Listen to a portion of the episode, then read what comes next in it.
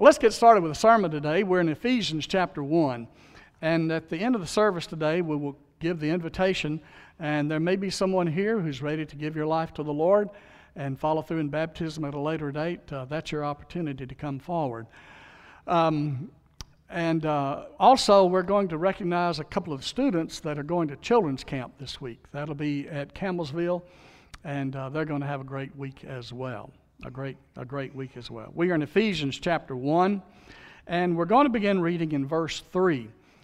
The book of Ephesians is one of Paul's many letters to the churches of Asia Minor, meaning that it wasn't written to just one church, but was written to several churches.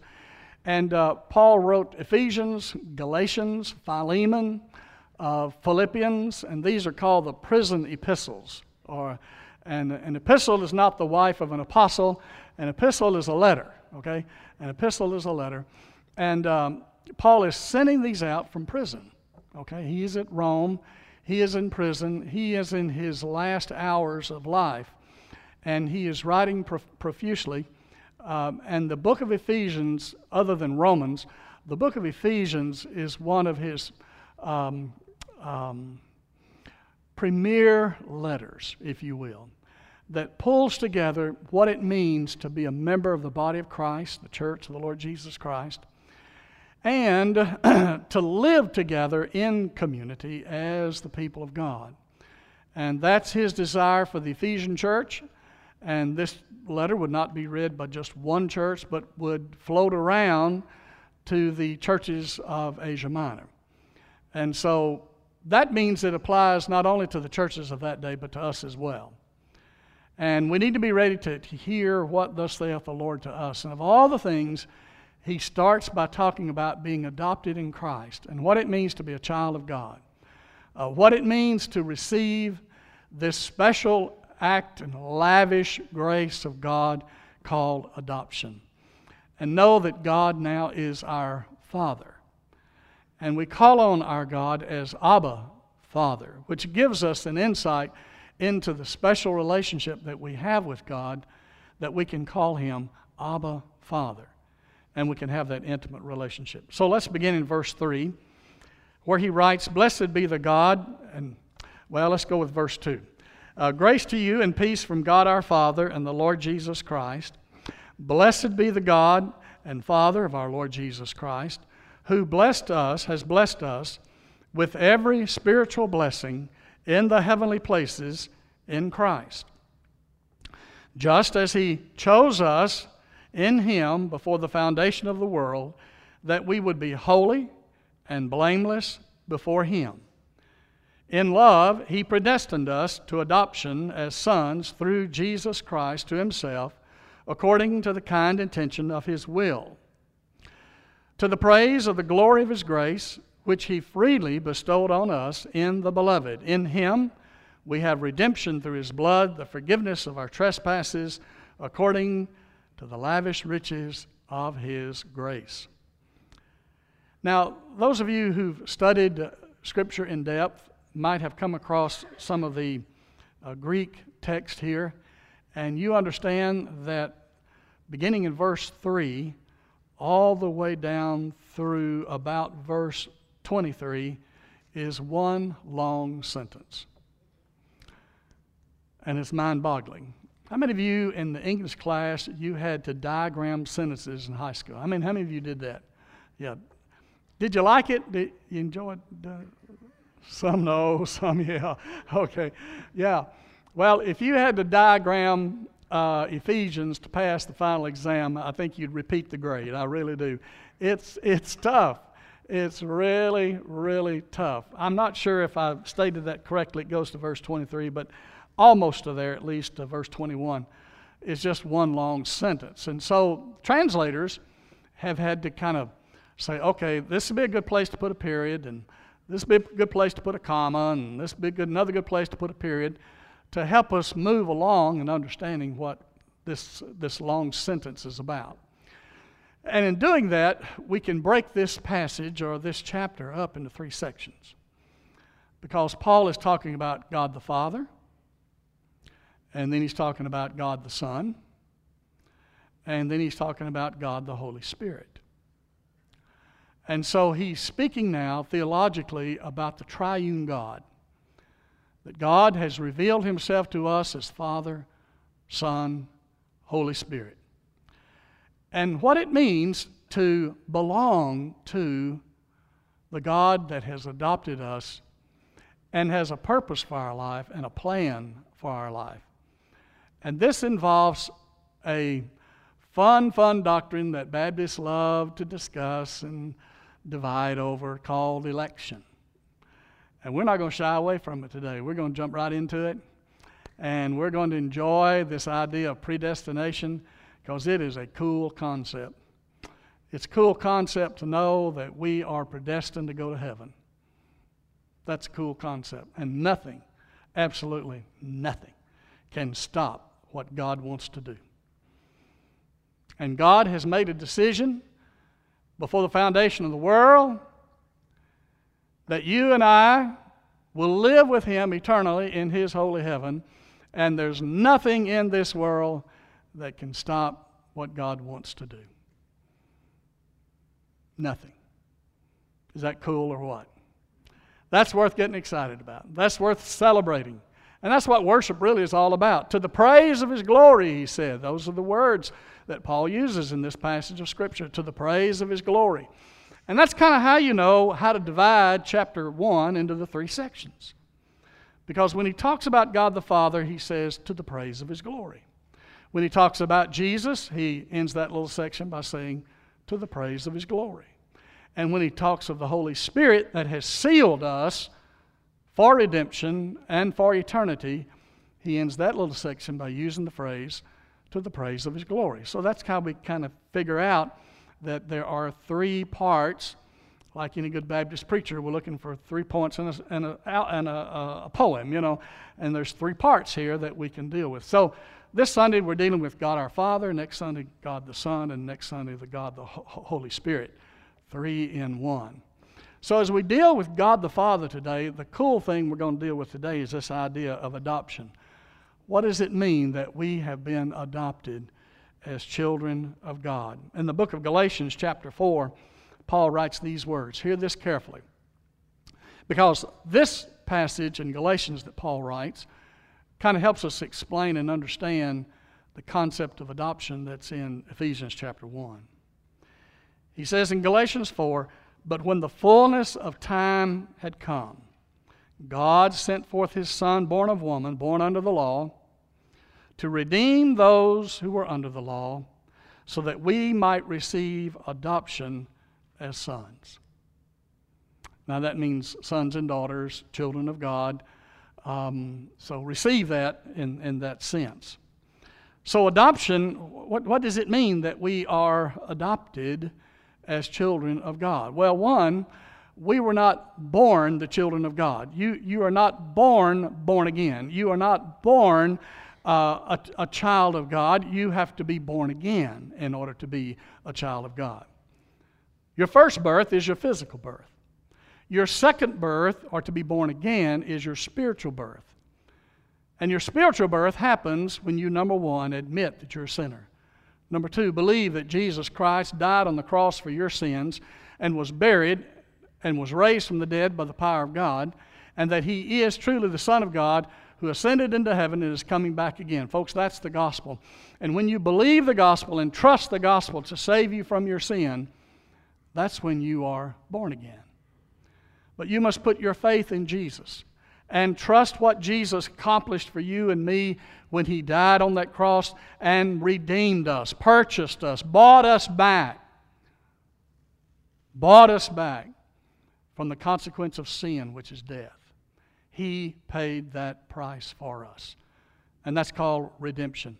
And that's how we become a child of God.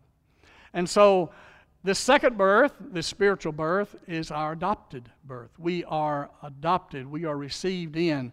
In fact, Paul uses another term. Some of you might have used uh, when you're growing crops or trees, you want to plant in a fruit tree or something and you, and you graft it in. Some of you have used the grafting method.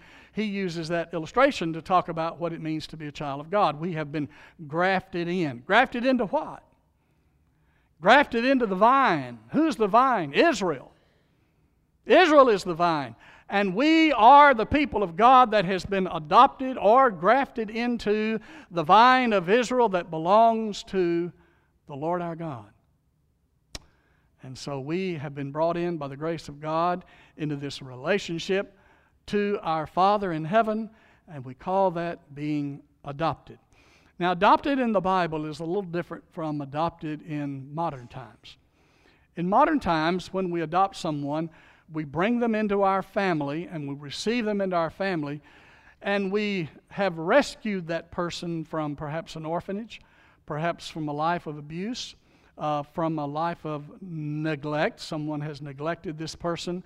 And so we have rescued them and brought them into our family, and we receive them with full benefits and privileges into our family.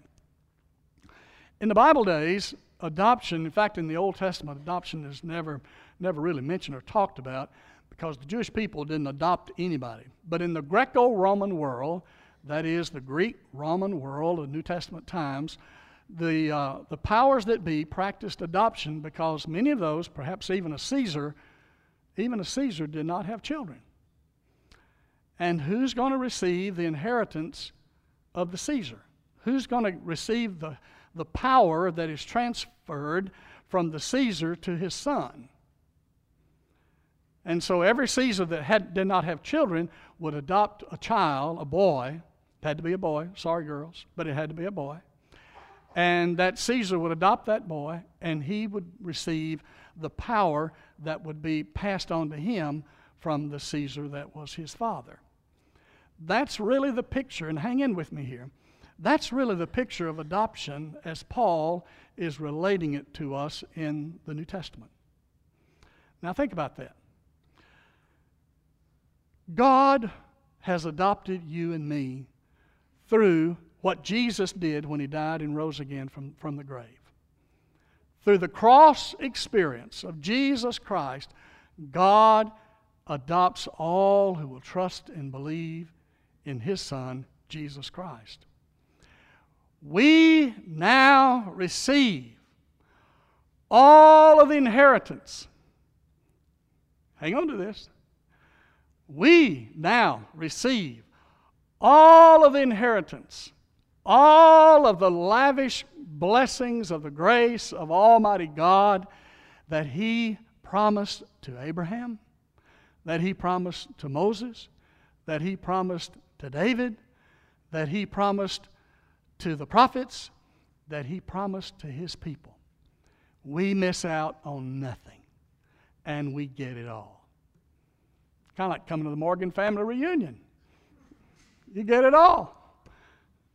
You get it all. And uh, we receive all that God intends for us because we have been adopted. That word adoption should bring to your mind something of the lavish grace of Almighty God who loves you so much that He doesn't want you to miss out on what He has in store for you. In the book of Ephesians, you hear these words again and again. He talks about the riches of God. See, Paul's been in prison. He wanted to get out, he wanted to go evangelize, God said, No, I, I, I want you to stay here in prison. See, there's another occasion where God said no to somebody. God said no to the Apostle Paul. Paul wanted to be free and go out to the churches and plant new churches and baptize, all those things. And God said, No, want you stay here in prison. So while Paul is in prison, uh, this new guard would come in to, to guard him. I remember one of the preachers talking about that this week. And he'd say, Man, look at here, got a new guard coming in. He's going to babysit me all this time. I can't wait to tell him about Jesus. I can't wait to tell him about the cross. Can't wait to tell him about the gospel. And he would share the good news with this, this guard, and the guard would get saved. And then the guard would get off duty, and he'd go out and tell everybody else about Jesus Christ and the gospel and how he got saved. So he's sending missionaries out from prison. God says, I don't want you to leave prison, Paul. I got something else for you to do. And he said, Paul, I want you to write these letters.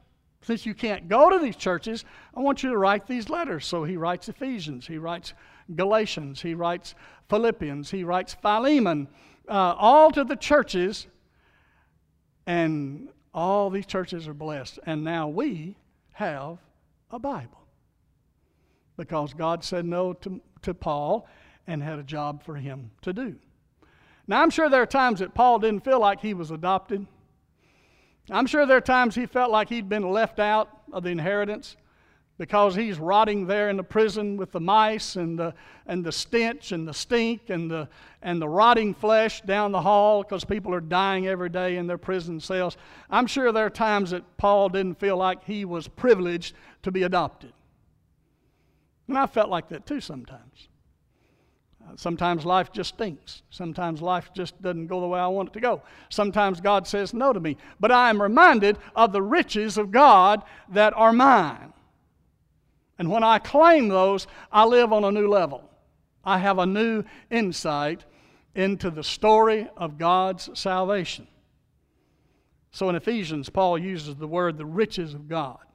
He talks about the riches of grace the riches of the mercy of God and the riches of the glory of God. And all these riches he's talking about from a stinking prison cell.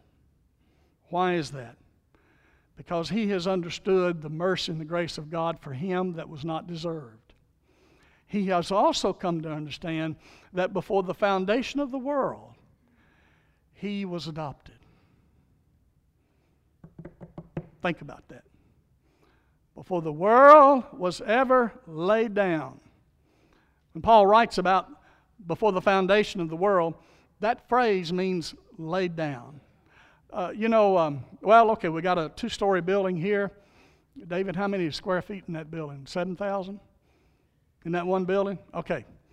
Before we ever built that building, somebody laid down an architectural plan. And, and those architectural plans are still around. You can see them, you can read them if you want to. Somebody laid it down on a piece of paper. That was the plan to build that building. Well, that's the phrase Paul uses to talk about God's plan that he laid down before the world was ever created. And in that plan, God decided that he would have a people. And that's where we get the word election. God chooses. See, when you elect somebody, you make a choice. God made a choice of a people in the Old Testament called Israel. He told the Israelites, You didn't choose me, I chose you. I chose you.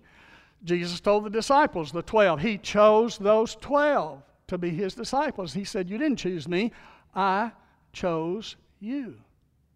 And that gets us into the insight of before the foundation of the world, God had a plan for a people that would be His, and through these people, He would witness to the rest of the world so that all who believe would know the riches of God, would enjoy the inheritance that God has reserved at the resurrection for you and for me and for all, all those others.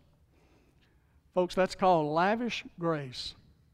God has lavished His grace upon us, and you don't see uh, the word languish in the Bible, you see the word lavish, which He lavished upon us in His Son, Jesus Christ. Verse 5 said, He predestined us to adoption as sons through Jesus Christ to Himself, according to the kind intention of His will, to the praise of the glory of His grace, which He freely bestowed upon us in the Beloved. Now, Paul is very careful. Now, stay with me here as we talk a little bit about election. Paul is very careful to tie in election with belief in Jesus Christ. There is no election without belief in Jesus Christ. This word predestination and election is very confusing now in many people's minds, but to me it's very simple. I like simple. And when I think about God predestined a people that would be with him in his holy heaven, that would enjoy his lavish riches for all of eternity. I think about taking a trip on an airplane. Uh, let's say I go up here to Louisville and I want to get on a plane to go to Atlanta, Georgia. Well, I've got to make a choice. So I choose Delta Airlines. 50 minutes, if all goes well, I'm going to be in Atlanta, Georgia. All right. what was laid down as the plan before I ever showed up at the airport was this predestined plan. There's a pilot somewhere that has made plans with a map to fly that airplane from Louisville, Kentucky to Atlanta, Georgia.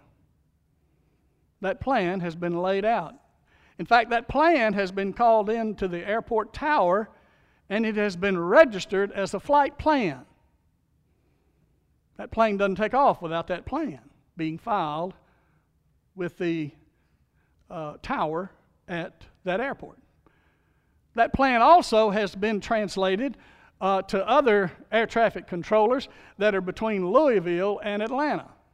They are all sitting at these big circle radar things, and they know on a piece of paper that there's a plan for that airplane to come from uh, Louisville, Kentucky to Atlanta, Georgia. Check.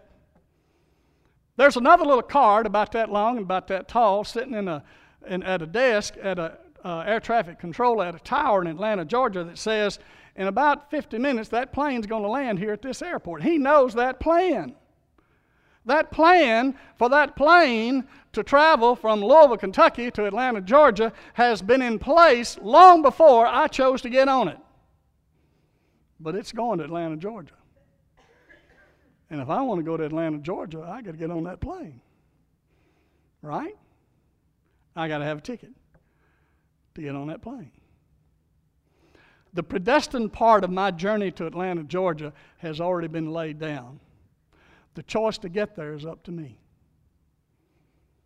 To believe enough that that plane is going to get there and to believe enough that that pilot knows how to get it there. So is salvation. I believe that according to the gospel, the plan has already been laid out that when I die, I'm not going to be dead. I'm going to rise in God's holy heaven. That's God's plan. I believe that when I die in this life, I'm going to enjoy the eternal life and the eternal blessings that God has for me in His holy heaven. That's God's plan for my life. And so, because I believe that, I trust and have faith in the only one who can get me there. Jesus said, I'm the way, I'm the truth, I'm the life. No one come to the Father but by me. I'm the only pilot that can get this plane you want to be on to God's holy heaven. I do remember a time when we got on a flight one time. We were going to Atlanta, Georgia, and the pilot was sitting in the front seat of the airplane, and he had that he had that IFR map all laid out in the front seat of that plane. I thought, oh, we're in trouble when you see a pilot looking over the looking over the, you know the map like that. But he, he really knew where he was going, and we got where we wanted to go. Adoption means that we receive what God has planned for us. His inheritance that He wants to lavish upon us through the beloved, Jesus Christ. And there's no other plan, there's no other name given among men whereby we must be saved. Does that help you a little bit to understand predestination and how it's God's plan that's laid out and nothing is going to stop God's plan? That's really all predestination is, is about. Others have used other uh, illustrations. Uh, one of those, and it really makes sense. You got a you got a door here, and you got a door here, and one says eternal life in heaven, the other says death, and I choose eternal life and I step in that door. And when I go through that door, I turn back around, and it says on the, on the side of the door, Welcome, child of God. Welcome, God's elect.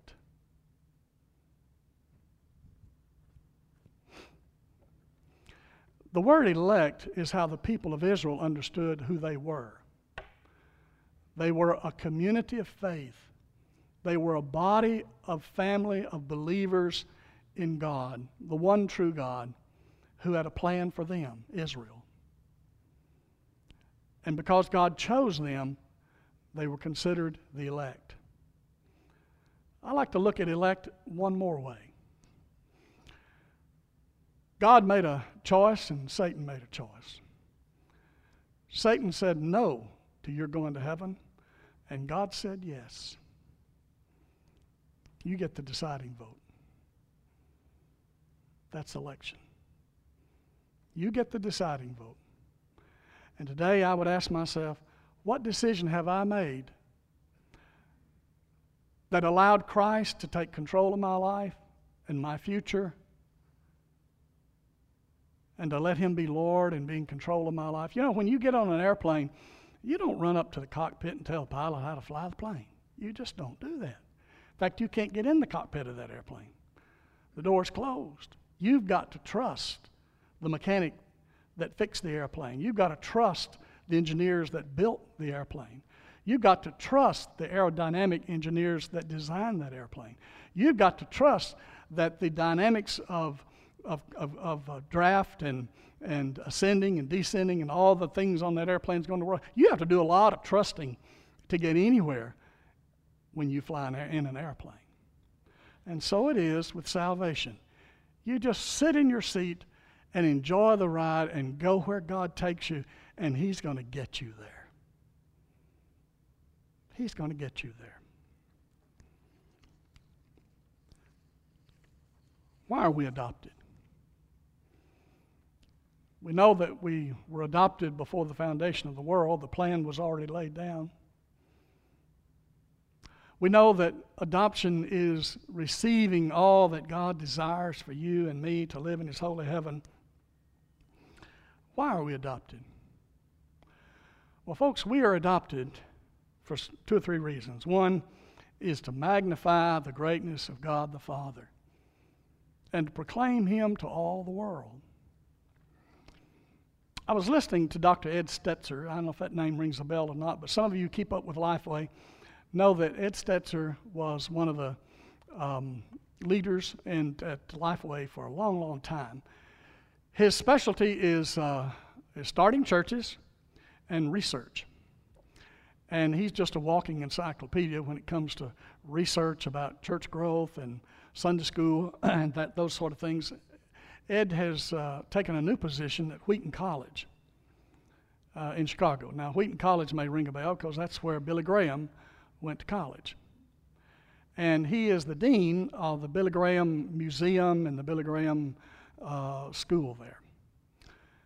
And he was speaking one day about his role uh, as the dean. And one of the things he does is he takes guests through the museum to see a lot of the artifacts and so forth about Dr. Billy Graham, the great evangelist.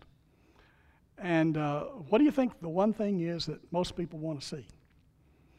His pulpit is there. And, and everybody wants to get behind the pulpit and have their picture made standing behind the pulpit. But before you get to the pulpit, there's a display of his Bible. It's not quite this large, but it's a display of his Bible. Now, what you don't see there is Billy Graham's experience with the Word of God. Um, Billy Graham got started in theological e- education, and he struggled for a long time because when he was in school, uh, there, was some, there was a kind of theology called uh, textual criticism and other things, and a lot of liberalism was sneaking in, and people began to doubt and wonder the uh, authenticity of a lot of the scriptures. In fact, there was a club started somewhere, and it's still going, where the um, professors get together every year and they vote on which scriptures of the Bible are actually authentic and which ones to leave out. Bultmann and all those German theologians had had their effect. And so Bill Graham went through that training and, and he began to uh, hear his fellow pastors say, well, if it's really not the Word of God, or if there are errors here in the Word of God, then can we really rely on the Bible? One day, Dr. Graham took a trip out in the, in the, in the forest, and he was praying about this. And he came across a stump that had been uh, that had remained there. You know, in the old days, they used crosscut saws to cut stumps, and stumps were about that high off the ground because they couldn't bend over to get all the way to the ground. And Billy Graham, in his spiritual struggle with the Lord, knelt down beside that stump and put his Bible on top of that stump. And that's where he really gave his calling to the Lord.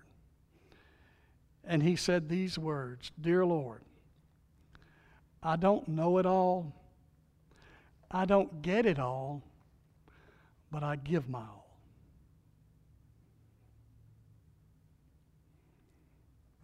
Lord, I don't know it all. I don't get it all, but I give my all.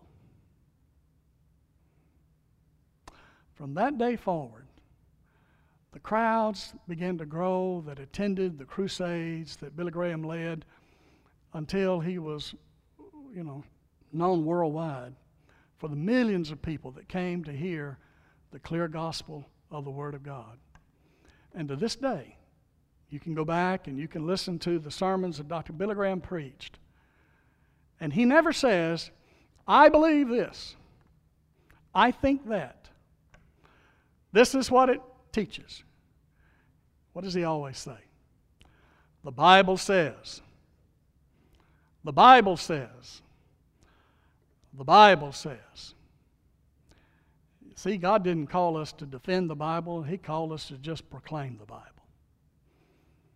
The Bible says that you're a child of God when you believe in the Lord Jesus Christ. The Bible says that you are adopted into the family of God. The Bible says that you are to live now to the praise of His glory.